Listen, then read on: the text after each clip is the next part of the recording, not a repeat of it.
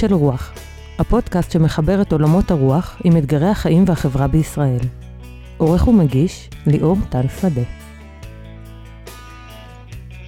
שלום לכם ולכן, קולות של רוח! אה, הפודקאסט מבית עמותת קולות, שמי מכם שמאזינים קבועים או מאזינות קבועות, או במקרה נפלו על הפרק הזה, יודעים שכבר בשני פרקים כאן התארחה אילנה ביטון שהיא מנחה בקולות, וממש בימים אלה, אה, אם אתם מקשיבים לפודקאסט פחות או יותר בסמוך לזמן הקלטתו, אה, בסוף ינואר, תחילת פברואר 21, אז תדעו שממש בימים אלה בקולות מתחיל קורס חדש, פתוח לקהל הרחב של אילנה ביטון, שעוסק בקשר בין שיר השירים לבין השירה העברית, ואם אתם רוצים לדעת על זה יותר, יותר או רוצים להירשם, אז תיכנסו לאתר קולות ותמצאו שם את כל הפרטים, ועד כאן הפרסומת הקטנה שהכנסתי לכם ככה.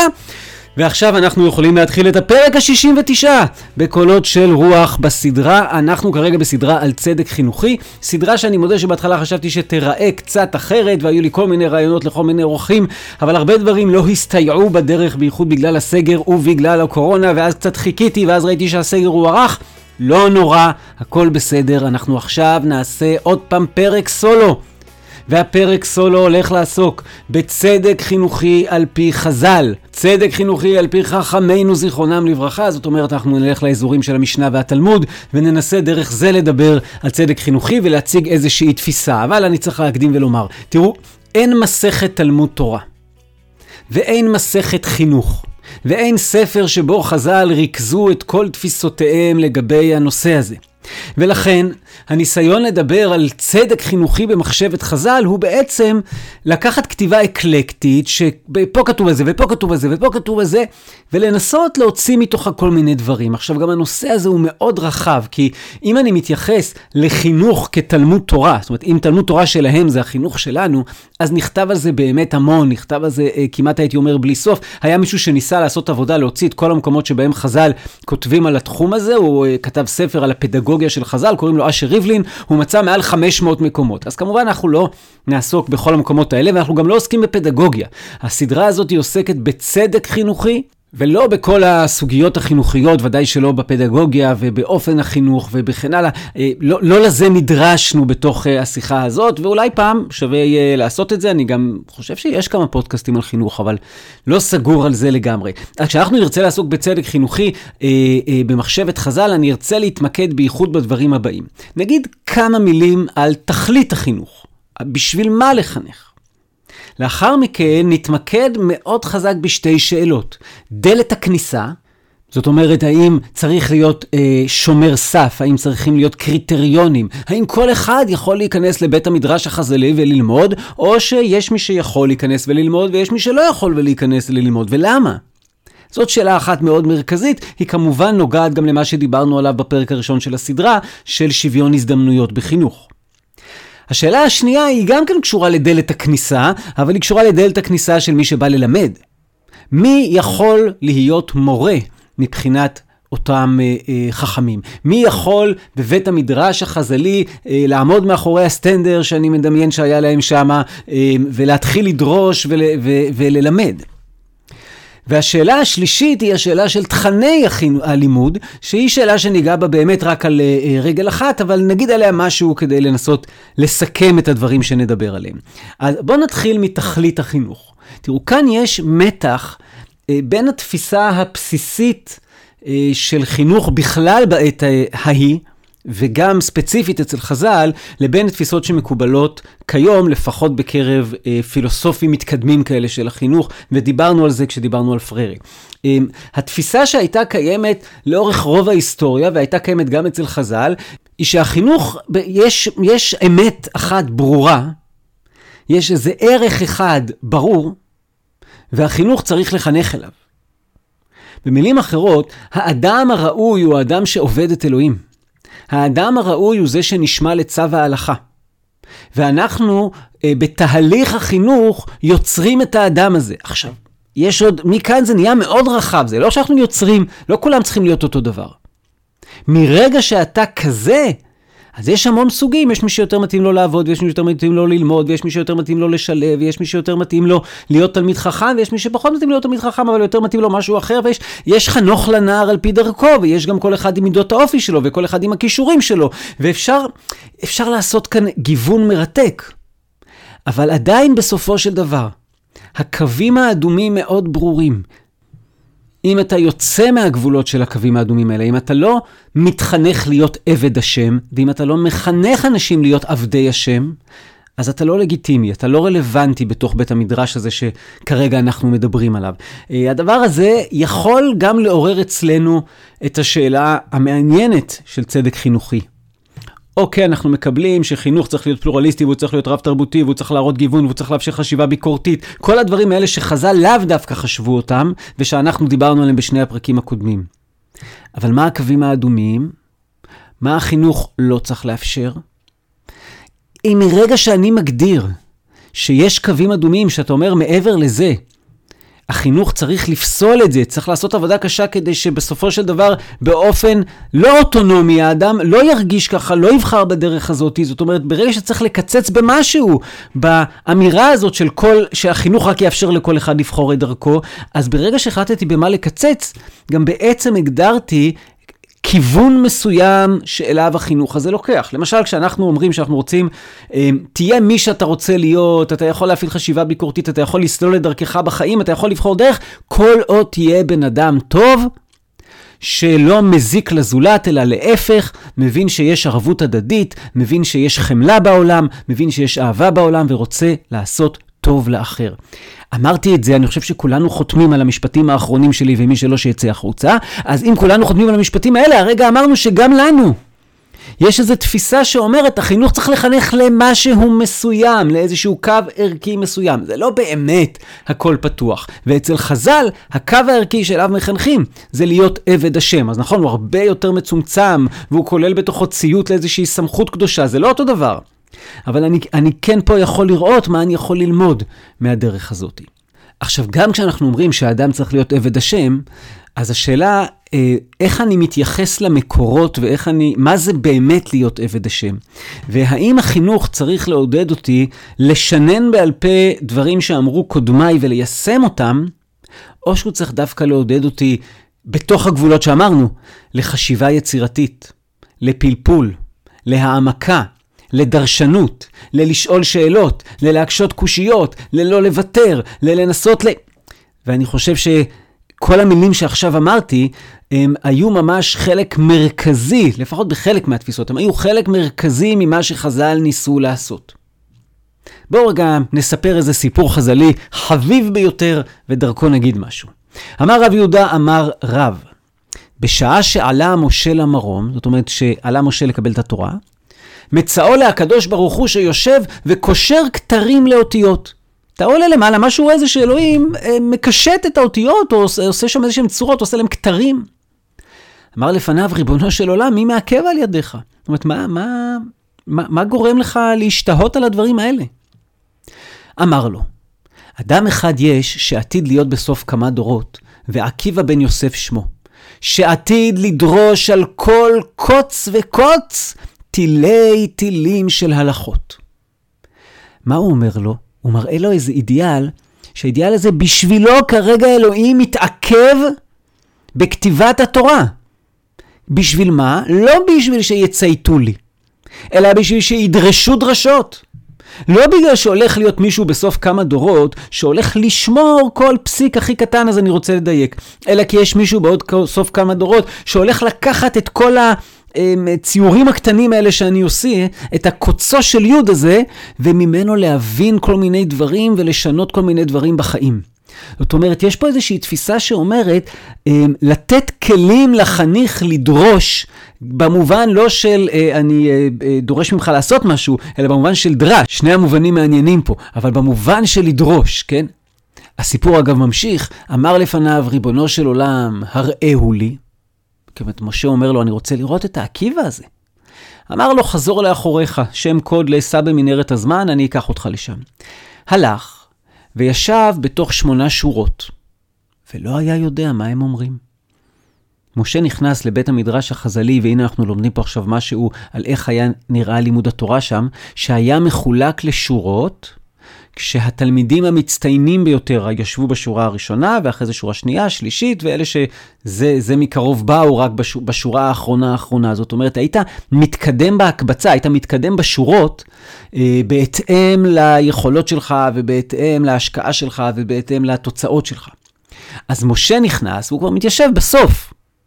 והוא לא מבין על מה הם מדברים. משה, שהולך לתת את התורה שעליה הם מדברים, לא מבין על מה הם מדברים. תשש כוחו. כיוון שהגיע לדבר אחד, כיוון שעקיבא הגיע לדבר אחד, אמרו לו תלמידיו, רבי, מנין לך?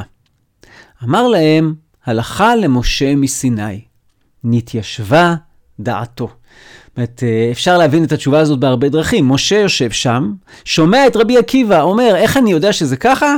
זה הלכה למשה מסיני, אבל משה עצמו לא הבין את זה.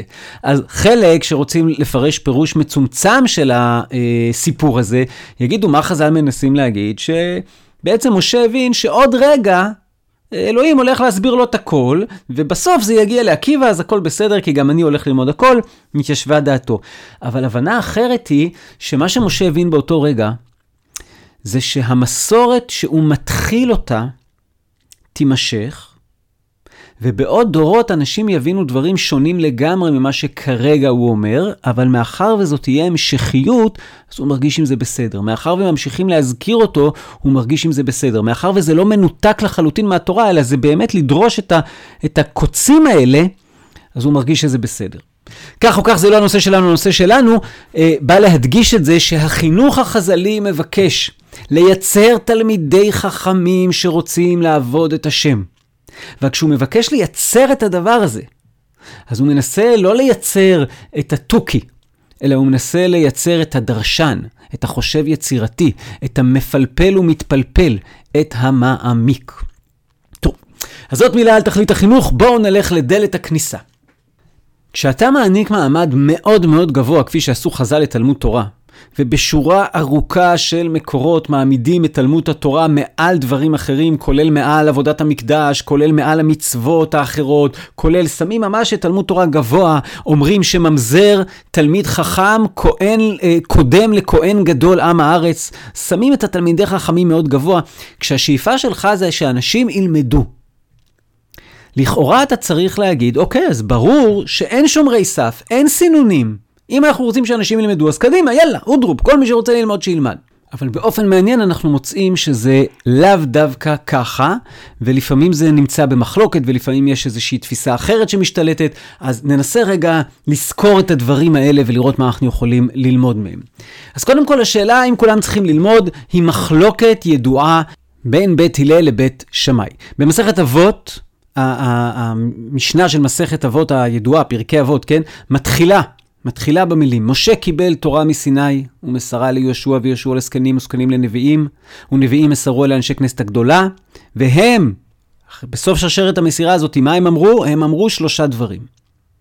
הבו מתונים בדין, והעמידו תלמידים הרבה, ועשו סייג לתורה.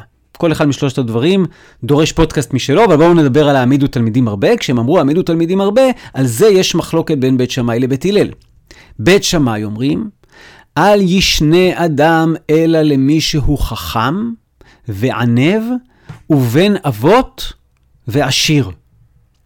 זה מעניין אגב אם הם התכוונו לעשיר ממש בכסף, אה, אבל הם נותנים פה כל מיני קריטריונים של אה, מי צריך להיות התלמיד, ואומרים, אל ישנה אדם אלא ל, זאת אומרת, מי שלא עונה לדברים האלה, אדם טיפש שלא ייכנס לבית המדרש, אדם שאינו ענב שלא ייכנס לבית המדרש. הם, הם נותנים פה קריטריונים, זה, זה, זה מרתק, למה הם עושים את זה? ומולם בית הלל אומרים, לכל אדם ישנה, שהרבה פושעים היו בהם בישראל, ונתקרבו לתלמוד תורה, ויצאו מהם צדיקים, חסידים וכשרים.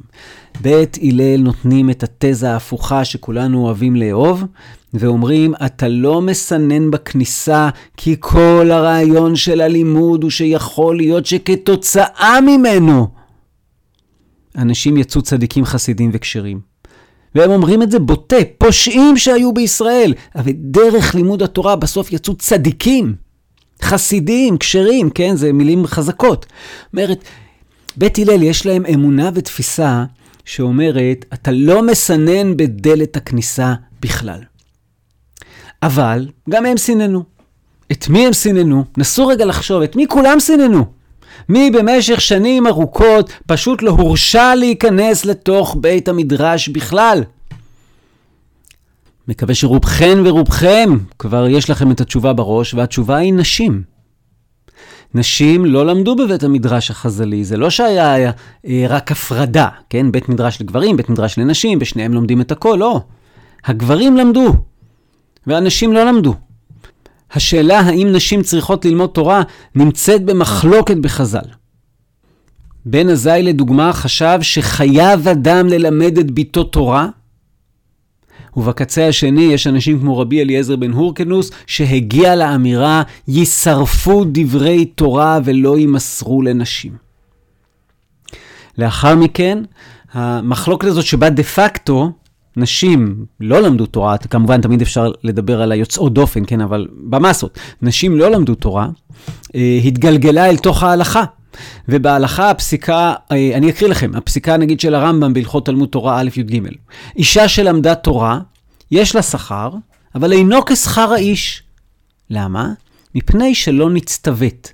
וכל העושה דבר שאינו מצווה עליו לעשותו, אין שכרו כשכר המצווה שעושה, אלא פחות ממנו. אז קודם כל הוא אמר לנו, תקשיבו, אם אישה כבר למדה תורה, יש לה שכר, אבל תדעו שהיא לא צריכה. הגבר חייב ללמוד תורה, והאישה לא חייבת ללמוד תורה. ואז הוא ממשיך. ואף על פי שיש לה שכר, ציוו חכמים שלא ילמד אדם את ביתו תורה, מפני שרוב הנשים אין דעתן מכוונת להתלמד, אלא הן מוציאות דברי תורה לדברי הוואי לפי עניות דעתן. אז כמובן האמירה השוביניסטית החזקה הזאתי מתאימה לימי הביניים מתי שהרמב"ם כותב את זה, והוא אומר לנו, אני מבין את חז"ל ככה שהם אומרים, תורה צריך ללמוד רק מי שיכול ללמוד, ונשים ככלל, כקבוצה, באופן כולל, לא יכולות ללמוד תורה. ואז הוא ממשיך וכותב, אמרו חכמים, כל המלמד את ביתו תורה כאילו לימדה תפלות. זה עוד פעם ציטוט של רבי אליעזר, שאגב רש"י במקום אומר שתפלות זה זנות. כל המלמד את ביתו תורה כאילו לימדה תפלות. במה דברים אמורים, שואל הרמב"ם? בתורה שבעל פה. אבל תורה שבכתב לא ילמד אותה לכתחילה, ואם לימדה, אינו כמלמדה תפלות. מה פוסק הרמב"ם? מה הפסק הלכה פה? הוא אומר ככה, קודם כל נשים לא חייבות ללמוד תורה. דבר שני, בואו נבדיל בין תורה שבכתב לתורה שבעל פה. תורה שבכתב, אתה לא אמור לכתחילה ללמד את בתך. נשים לא אמורות ללמוד תורה שבכתב, אבל אם היא למדה, יש לה שכר מסוים, וזה לא כאילו היא למדה תפלות, וזה בסדר. תורה שבעל פה, שהיא-היא העיקר, שהיא זו שאומרת מה כתוב בתורה שבכתב, שהיא זו שבעצם מייסדת את היהדות, שהיא זו שעליה הרמב"ם כותב, תורה שבעל פה לא מלמדים נשים. במילים אחרות אנחנו רואים ככה, שבעוד שחז"ל מהללים מהללים את לימוד התורה, הם מייצרים מחסום ל-50% מהעם היהודי ואומרים, אתה, את לא. את לא. זה, זה נכון, זה נורא חשוב, זה הדבר הכי זה, ואין יותר חשוב מתלמוד תורה. את לא. זאת אומרת שאנחנו מכירים לאורך ההיסטוריה, וכמובן פה זה לא רק אצל חז"ל, שנשים הודרו מלימוד. ובמובן הזה, מה שנתפס כצדק חינוכי לפני כך וכך שנים, מאז אה, המהפכה הפמיניסטית, כמובן המהפכה העמוקה והחשובה ביותר שאנחנו מכירים בתולדות המין האנושי, אגב, גם מי שלא לגמרי מסכים איתה, אז דה פקטו, אמפירית, זאת המהפכה החשובה ביותר בתולדות המין האנושי. אה, מאז המהפכה הזאת אנחנו כמובן לא יכולים לקבל את זה. אנחנו רואים שאם אנחנו רוצים לדבר על צדק חינוכי, זה פשוט לא צודק. להדיר 50% מהמין האנושי או 50% מהעם היהודי. אבל אני חושב שיש פה הבנה בימינו יותר מעמיקה. זה לא רק שזה לא צודק כלפי הנשים, זה לא צודק כלפי הגברים. אני רוצה להקריא לכם פסקה מאוד יפה שכתבה לאה שקדיאל לגבי הפמיניזם היהודי. זו תרומתו של הפמיניזם היהודי לתיקון הכולל. כאילו היינו עד כה סתומי עין אחת, היא העין הנשית. מתבוננים בעולם ובתורה ובהלכה דרך העין האחרת בלבד, היא העין הגברית. מתעקשים על הבלעדיות והקוליות של המבט המצומצם הזה. והנה אכלנו מפרי עץ הדעת החדשה הזו, ונפקחה גם עינינו השנייה. ראשית, אנו רואים עכשיו צלע שלמה של המציאות שנסתרה מאיתנו עד כה. העולם מתרחב כמעט פי שתיים. שנית, במקום הראייה השטוחה הקודמת, אנו מתברכים עתה בראיית עומק, מימד חדש של המציאות שאת קיומו לא יכולנו כלל לשער. במילים אחרות, מההדרה הזאת של נשים מכל עולמות הידע האלה, וגם ספציפית מעולם התורה, מה שקרה זה שגם הנשים, אה, כמובן נעשה כלפיהם עוול חמור מאוד, אבל אה, העוול פגע גם בנו הגברים. התורה נפגעה, אם תרצו. הלימוד עצמו נפגע. החינוך נפגע באופן כללי. ולכן אולי הצדק החינוכי החשוב ביותר בנוגע לדלת הכניסה שמתבצע בשנים האלה, זה לבטל את החסם המגדרי בדלת הכניסה. הוא עוד לא בוטל. זה לא נכון להגיד שהוא כבר בוטל, כי בכל מיני מקומות ובכל מיני חברות ובכל מיני תחומים עדיין קיים אותו חסם מגדרי. אגב, בתחום שעליו אנחנו מדברים של לימוד תורה, אז עד היום, כמובן שבמגזר החרדי נשים לא לומדות תורה שבעל פה, הן לא לומדות uh, גמרא בכלל. ובמגזר.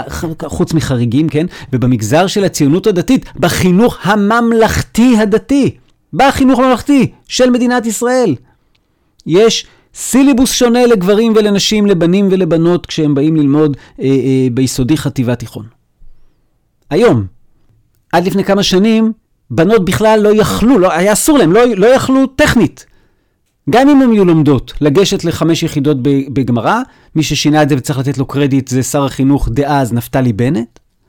ועד היום תוכנית הלימוד אה, בתחום התורני, בתחום של לימודי תורה לבנים ולבנות בחינוך הממלכתי-דתי, שונה לחלוטין. אז יש לנו עוד הרבה על מה לעבוד.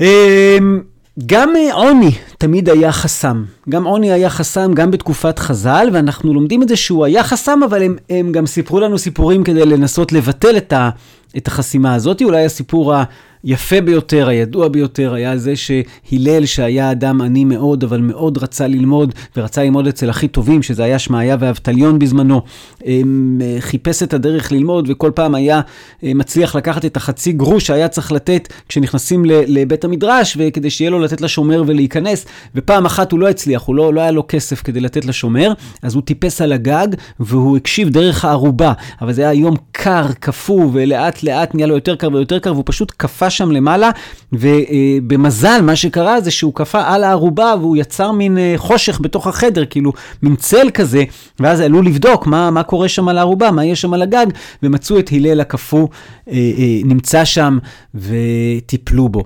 אז הסיפור הזה בא ללמד אותנו שלפעמים, כבר אז ועד היום, עוני, היה אחד החסמים הכי גדולים. ותחשבו, אם יש אדם אחד, זה לא רק עוני, זה גם אה, ייחוס משפחתי כזה. אם יש אדם אחד שבבית שלו יש מי שילמד אותו, ואדם אחר שבבית שלו אין מי שילמד אותו, אז לא היה חוק חינוך חובה חינם. עד שהגיע בחורצ'יק בשם יהושע בן גמלה. הנה, אני אקריא לכם מתוך מסכת בבא בתרא. אמר רב יהודה אמר רב, ברם, זכור אותו האיש לטוב, ויהושע בן גמלה שמו. שאלמלא הוא, נשתכחה תורה מישראל. שבתחילה, מי שיש לו אב, מלמדו תורה. מי שאין לו אב, לא היה למד תורה.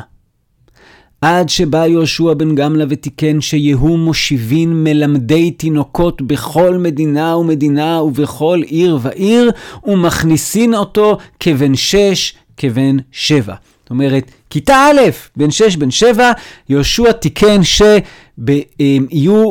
חינוך חובה חינם. זאת אומרת, יהיה אה, מלמדי תינוקות בכל מקום. אגב, אה, באמת אה, שילמו להם מתוך כספי הקהילה, מתוך המיסים שאנשים היו משלמים, וככה הורידו, או ניסו להוריד את החסם הזה של העוני, כדי שכולם יוכלו ללמוד באופן יחסית שוויוני. אחד הסיפורים היפים על שומר שעומד בפתח בית המדרש וצריך uh, לעשות סלקציה, סליחה על המילה, ולסנן ולמיין ולהחליט מי נכנס פנימה ומי לא נכנס פנימה, הוא סיפור ידוע על רבן גמליאל ועל רבי אלעזר בן עזריה. הסיפור ארוך, עסקנו בו באיזשהו פרק בפודקאסט, כבר לא זוכר באיזה הקשר. אני ברשותכם רק ממש על רגל אחת, ולא עם כל העומקים של הסיפור, uh, אספר את הקטע הרלוונטי. ובקטע הרלוונטי היה איזשהו סכסוך uh, בין רבן גמליאל לבין רבי יהושע, ורבן גמליאל בייש את רבי רבי יהושע, ובעקבות כך מרדו בו, והחליטו להחליף את נשיא הסנהדרין, להחליף את ראש הישיבה אה, במישהו אחר. זה רגע מאוד דרמטי, מדיחים את רבן גמליאל מכס הנשיאות ומחליטים לשים מישהו אחר. המישהו אחר היה אה, רבי אלעזר בן עזריה הצעיר, ואז ההחלטה הראשונה שאלעזר בן עזריה מקבל היא להוריד את השומר. ככה אנחנו מגלים שהיה שומר. וכשהוא מחליט להוריד את השומר, אומרים, מה, מה השומר הזה עשה? השומר הזה הכניס לבית המדרש רק את מי שעומד בקריטריון של שהיה תוכו כברו. מי יכול להיכנס לבית המדרש? אנשים שאינם צבועים. מי יכול להיכנס לבית המדרש? מי שלא משקר. אתה רוצה, בפנים יכול לקרות המון דברים, אבל אנחנו צריכים לדעת שאתם מדברים אמת. אנחנו צריכים לדעת שאתם אותנטיים. אנחנו צריכים לדעת שאתם מבטאים באמת את מה שבנפשכם פנימה. אם אתם באים באופן אמיתי לבית המדרש, תפאדל בבקשה תיכנסו. אם לא, אתם נשארים בחוץ. אז ה... הקריטריון הזה קודם כל הוא מגניב, הוא, יש בו משהו עמוק ו- ומעניין, אבל איך בדקו את זה? איך אני יכול לדעת אם מי שנכנס, מי שכרגע רוצה להיכנס לבית המדרש, תוכו כברו? אז אין לי מושג איך השומר הזה ביצע את העבודה שלו, אבל הסיפור אומר שאלעזר בן עזריה מעיף את השומר, וכשהוא מעיף את השומר, בום. בית המדרש מתמלא בעוד מאות תלמידים. זאת אומרת, היו המון שרצו להיכנס פנימה, לא יכלו להיכנס בגלל השומר, והנה עכשיו הם יכולים ללמוד תורה. עכשיו הגמרא ממשיכה בזה שרבן גמליאל התבאס נורא. הוא ראה מה קורה. הוא ראה שפתאום בית המדרש מתמלא, והוא אמר לעצמו, וואי, וואי, יכול להיות שבגללי ובגלל המדיניות שלי, המון אנשים שיכולים ללמוד לא למדו. יכול להיות שאני מנעתי צדק חינוכי, שאני ביטלתי ומנעתי את לימוד התורה. ואז הגמרא מספרת שבלילה, כשהוא חלם, הראו לו בחלומו כדים לבנים מלאים באפר. למה כדים לבנים מלאים באפר? כאילו מין סמל כזה להגיד לו, אה, זה נראה מבחוץ כד לבן ויפה, אבל התלמידים האלה שנוספו, זה אנשים ריקניים, הם חסרי ערך, אין, זה לא... אין לך מה לדאוג, לא מנעת תורה. אבל הראו לו את זה בחלומו רק כדי לפייס אותו. כי הגמרא ממשיכה ואומרת, ולא היא. ההיא לטובי דעתי הוא דאחזולי. זאת אומרת בעברית, אומרת, לא, לא, זה לא באמת ככה. אלא החלום הזה היה רק בשביל לפייס אותו, ליישב את דעתו שלא יצטער, ולכן זה מה שהראו לו בחלום. אבל אם תבחנו את האמת, אז האמת היא שאכן הוא מנה תורה. ובמילים אחרות, הגמרא הולכת עם אלעזר בן עזריה ואומרת שבאופן עקרוני לא אמור להיות שומר סף שכרגע בוחן את האופי ואת הכוונות של האנשים, אלא מי שרוצה להיכנס וללמוד אמור להיכנס וללמוד. אבל הרי אנחנו כבר יודעים כולנו שכל דבר שנמצא בגמרא נמצא גם את ההפך שלו, ושכל דבר שנוי במחלוקת, אז גם הנקודה הזאת לא נעצרת כאן. אלא יש אמירה שאומרת, אמר רב יהודה, אמר רב, כל השונה לתלמיד שאינו הגון, נופל בגהנום. ורבי זרע אמר רב, כל השונה לתלמיד שאינו הגון כזורק אבן למרקוליס. זה מעניין למה הזורק אבן למרקוליס הזה, מרקוליס היה סוג של פסל שהיו עובדים אותו בזריקת אבנים. ואז היה בא מישהו שלא היה יודע שככה עובדים אותו, וזורק את האבן כאילו בשביל להילחם בעבודה זרה הזאתי, ובעצם היה עובד את, אותה עבודה זרה בלי לדעת שהוא עובד עבודה זרה. ולכן זה הסמל שהם לוקחים פה, אומרים, אתה רוצה לעשות מעשה טוב, אבל ללמד תלמיד שאינו הגון, יוצר בסופו של דבר משהו בעייתי בעולם. עכשיו, זו תפיסה, לי קשה איתה מאוד. אבל זו תפיסה שצריך רגע לפחות לקחת בחשבון את הדברים שעומדים מאחוריה, גם אם לא ואני לא, אה, להסכים איתה. להגיד, יש משהו ב, ב, באדם שאינו הגון, ידע זה כוח. שאתה נותן לו את הידע שהוא הכוח, ואחרי זה הוא משתמש בו לדברים מאוד מאוד בעייתיים. אנחנו יודעים לא מעט במהלך ההיסטוריה, שכמה מגדולי הפושעים עשו את הדברים הבעייתיים מאוד שהם עשו, דווקא דרך זה שהם היו משכילים ולמדו והיה להם ידע וכן הלאה וכן הלאה. יש פה איזו סכנה מנקודת מבט חז"לית, שאנשים ישתמשו בתורה באופן מעוות, באופן מכוער, באופן שממלא אחרי אינטרסים זרים וכן הלאה וכן הלאה, ולכן הם חששו מאוד מללמד תלמיד שאינו הגון. עכשיו, אה, כשלוקחים את העיקרון הזה, צריך קודם כל לשאול אם מסכימים לו. או באיזה סיטואציות ובאיזו מידה מסכימים לו. אבל גם צריך לשאול מי הוא הגון. אתם מבינים שברגע ששמנו את החסם של ללמד רק תלמידים הגונים, אז באותו רגע יצרנו עכשיו מין קריטריון אמורפי ומעורפל, שבשבילי את לא הגונה, ובשבילו את הכי הגונה בעולם. בשבילי אתה ממש ת, תלמיד אה, נפלא, אבל בשביל מישהו אחר אתה אינך הגון. תיקחו את הפודקאסט הזה. הפודקאסט הזה, לאורך 69 הפרקים שלו, עסק לא מעט ביהדות. אפשר, אני חושב שרוב הפרקים עסקו בעניינים שקשורים ביהדות. והנה, מי שמעביר את הפודקאסט, יש לו תפיסה של יהדות כתרבות, ויהדות חילונית, ומסתכל על העולם בעיניים ביקורתיות, ולא מוכן לציית, ויכול להעביר ביקורת לדברי חז"ל, וכן הלאה וכן הלאה. מבחינתם, מבחינת אלה שכותבים את זה, אז אני כנראה אדם שאינו הגון. ואם לא היו מלמדים אותי את התורה, אז יכול להיות שלא הייתי מוצא את הדרך ללמוד לבד, בסוגריים כמובן שהייתי מוצא את הדרך, מה אתם חושבים לעצמכם, אבל יכול להיות שלא הייתי מוצא את הדרך ללמוד לבד, והיו מונעים את הדבר הנוראי הזה שנקרא קולות של רוח ושאר הדברים שאני עושה. וזה בדיוק הכיוון שאליו לקח הרב עובדיה יוסף. כשהרב עובדיה יוסף נשאל האם מותר לתת לרב שהוא תלמיד חכם, שהוא תלמיד חכם, לדעת מי שכותב את המכתב לרב עובדיה, שזה מישהו שהרב עובדיה מאוד מאוד אהב והעריך, כן? לאותו, האם אפשר לתת לאותו רב תלמיד חכם, שבעוונותיו, במרכאות, עמד בראש תוכנית להסמכת רבנים קונסרבטיביים, האם ניתן לתת לו ללמד בישיבה אורתודוקסית? והרב עובדיה יוסף ענה ככה: הנה ידוע שהתלמידים הלומדים בבית מדרש לקונסרבטיבים אינם שומרים תורה ומצוות, ורובם אינם מאמינים בתורה מן השמיים, וסופם מוכיח על תחילתם. שהרבנים הקונסרבטיביים מחללים שבת, ומכשילים את הרבים, ומחטיאים אותם בכל מיני הוראות מקולקלות. והרב שמלמד אותם, הוא לא רק בכלל השונה לתלמיד שאינו הגון, אלא הוא גם גורם להכשלת הרבים. בהיותו מלמד ובוחן אותם ונותן להם שמיכה לרבנות. אני מדלג קצת. וכמו שכתב הרמב"ם, שהם, התלמידים שלא הגיעו להוראה ומורים, זאת אומרת, אלה שלא הגיעו, לא קיבלו את הסטטוס שמותר להם כבר להורות ובכל זאת מורים, עליהם נאמר כי רבים חללים מפילה. והם המרבים מחלוקת בישראל ומכבים נרה של תורה ומחבלים כרם השם צבאות, עיין שם. ואני מדלג שוב, ולאיש אשר אלה לו, שהרשה לעצמו לעמוד בראש מוסד כזה ללמד את הסטודנטים האלה תורה, הוראה חזקת יראת שמיים ממנו, ואין ללמוד תורה מפיו. זאת אומרת, הרב עובדיה לוקח את הרעיון הזה של לשנות לתלמיד שאינו הגון, ואומר, אתם יודעים איזה תלמיד שאינו הגון? מי שלא אורתודוקס, או מי שלא מקבל על עצמו את ה...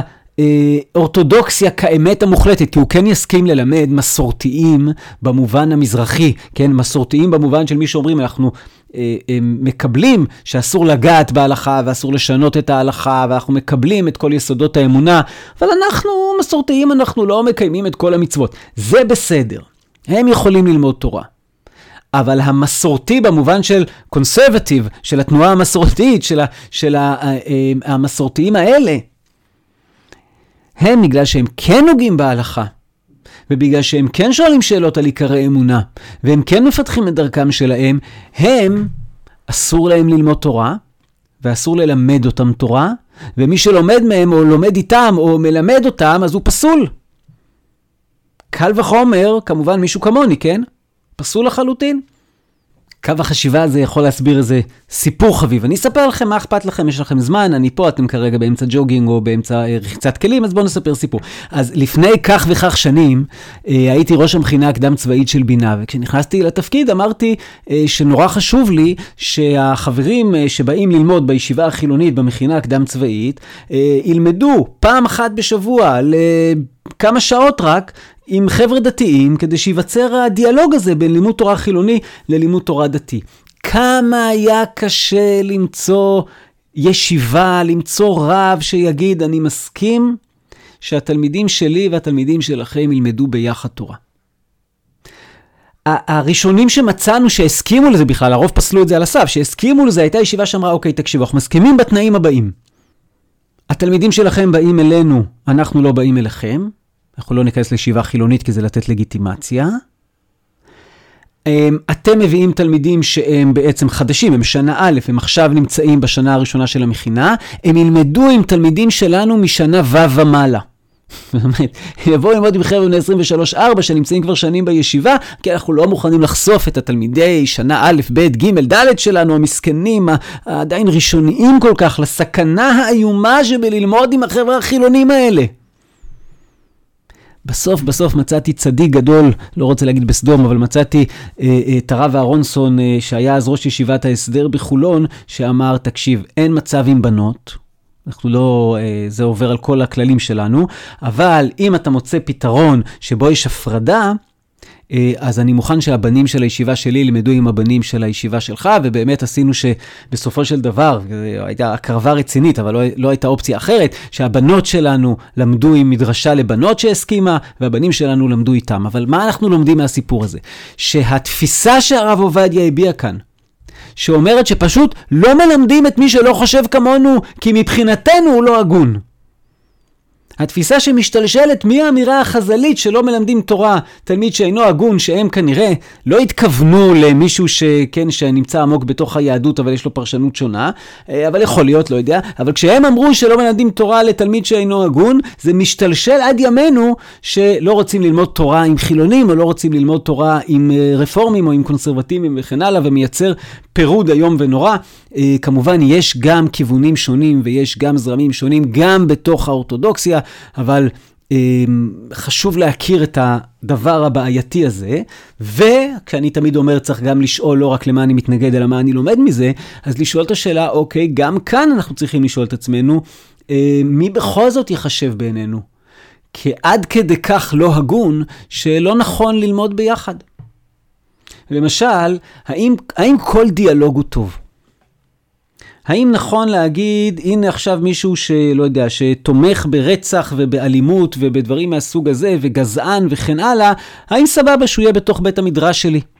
ו- וילמד איתנו, וכולם יושפעו ממנו וינסו להשפיע עליו וכן הלאה, האם זה בסדר? אלו שאלות עמוקות ורציניות בתוך התחום הזה של uh, צדק חינוכי. אבל מתוך התשובה של הרב עובדיה שאמר אותו, שאותו רב פסול לבוא וללמד, אנחנו יכולים לעבור לשאלה באמת, אז מי ראוי ללמד תורה? מי צודק שיהיה מחנך? אחד המקורות היפים שנותנים מענה מסוים לשאלה הזאתי, הוא מקור שהזכרנו פה בעבר כשעסקנו לא, לא מזמן בשיימינג. כי הוא עוסק בתלמיד חכם, שהיו עליו כל מיני שמועות, שעשה כל מיני דברים בעייתיים, ונשאלה השאלה האם הוא יכול ללמד. והתשובה שם, אה, אמר רבי יוחנן, מהי דכתיב כי שפתי כהן ישמרו דעת ותורה יבקשו מפיהו כי מלאך השם צבאות? מה הפירוש של הפסוק הזה? הוא אומר ככה, אם דומה הרב למלאך השם, יבקשו תורה מפיו, ואם לאו, אל יבקשו תורה מפיו.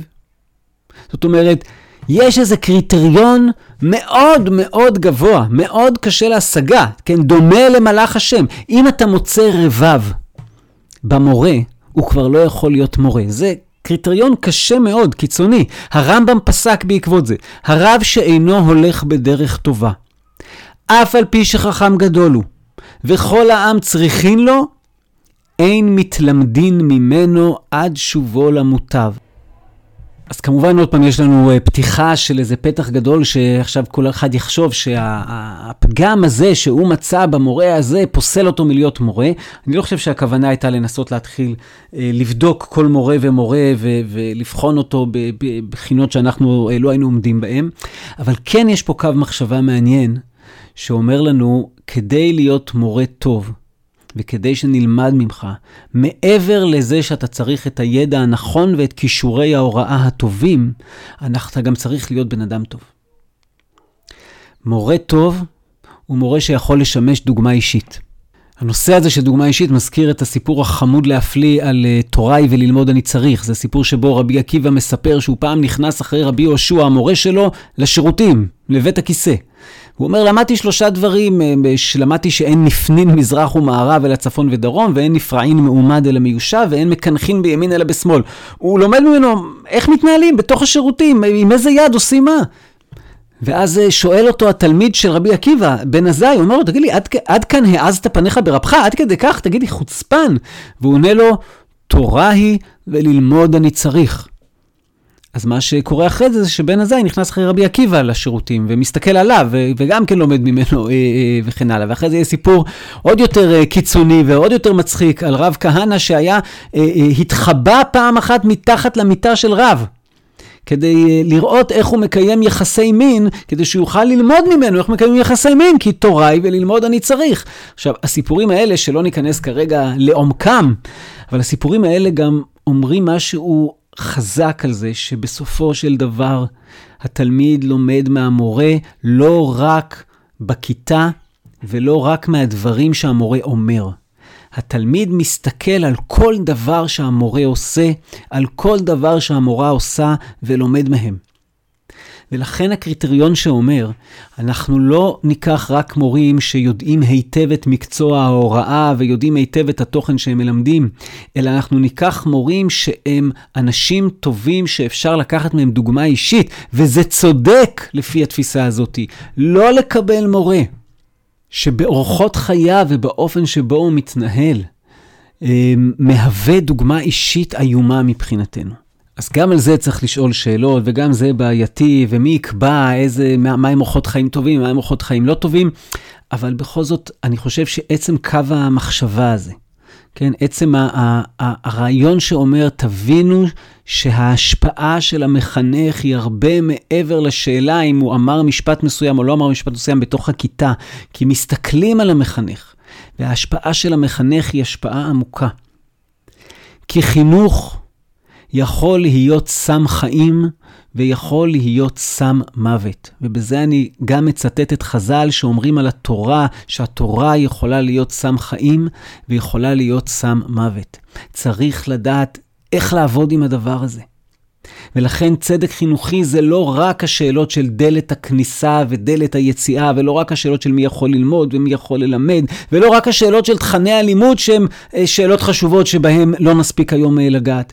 אלא אם נרצה או לא, יש גם שאלות שצריך להתמודד איתן לגבי השאלה מי בפנים ומי בחוץ, שהיא אחת השאלות הכי חשובות של צדק. ולענות את התשובה הקלה והפשטנית, כולם בפנים ואף אחד לא בחוץ, זו תשובה הם, אה, לא מספיק טובה.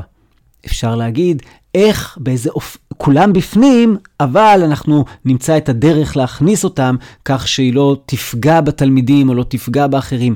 אבל לא פשוט, המקום הזה שפשוט אומר, יאללה, כולם בפנים, נגמר הסיפור. זה הרבה יותר מסובך מזה. כך לפחות אני לומד מחז"ל, וכפי ששמעתם לאורך כל הפרק, יש לי איתם הרבה מאוד מחלוקות גם. טוב, בואו נסיים בסיפור אמ, שכבר הבאתי בפודקאסט בפרק עם אבי שגיא, זה סיפור, אני חושב, מקסים ועם הרבה מאוד אה, תובנות שאפשר להוציא ממנו, אה, אבל אני רוצה אותו הפעם לא בשביל כל הסיפור, אלא בשביל פתיחת הסיפור, בשביל החלק הראשון שלו. אז אני אקריא לכם ברשותכם את החלק הזה, אה, ואחרי זה אני אספר את השאר בעל פה. אז זה הולך ככה.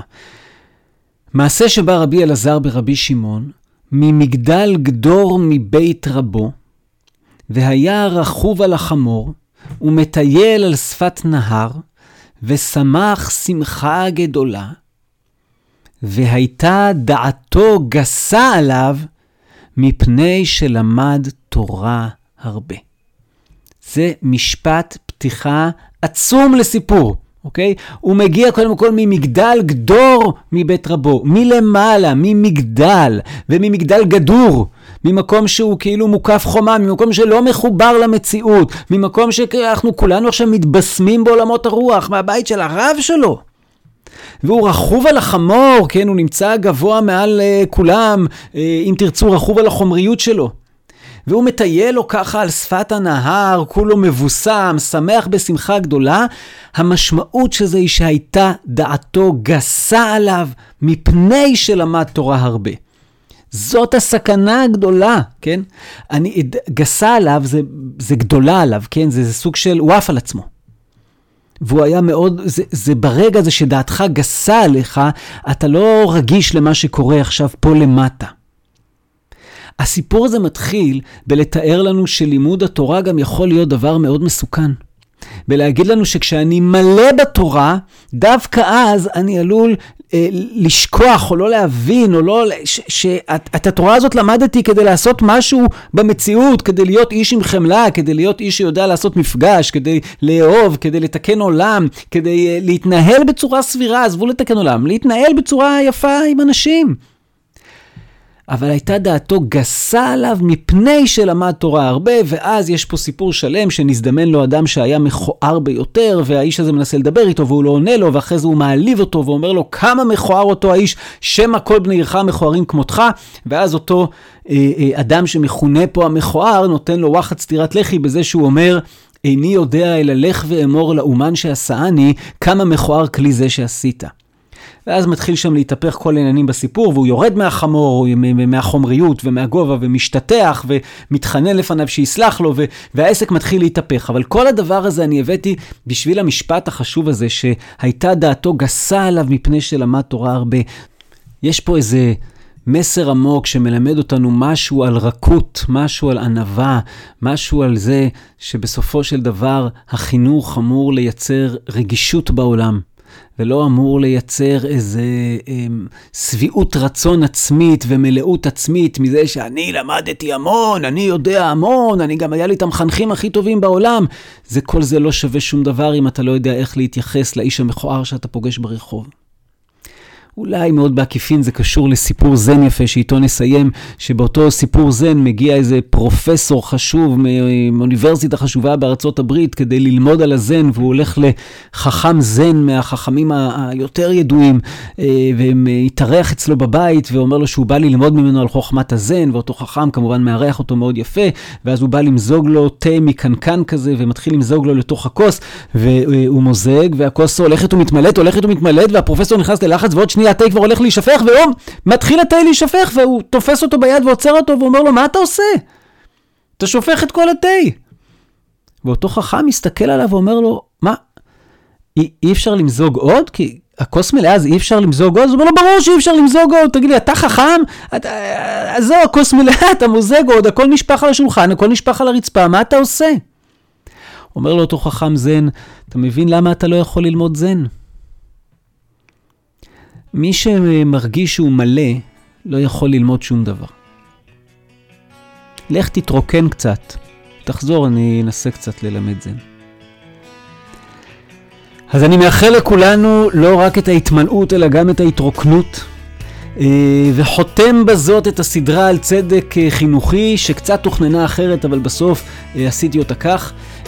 ונחשוב, נחשוב מה לעשות בסדרות הבאות, ובינתיים תודה רבה לכן ולכם על זה שאתם איתנו ושמדי פעם שולחים גם לאחרים. ואתן ואתם מאוד מוזמנות ומוזמנים אה, להגיב לפודקאסט, אפשר אה, לכתוב לי בוואטסאפ, אה, בפייסבוק, אה, במייל, אה, דרך קולות, אה, אפשר אה, להגיב ב- בלא מעט מהמקומות שהפודקאסט נמצא. אה, אה, אשמח לשמוע אה, אה, מה אתם חושבים. אה, ובינתיים ועד הפרק הבא, וסוף הסגר שיבוא כבר, ודי כבר עם הקורונה הזאתי, שיהיה לכם הרבה הרבה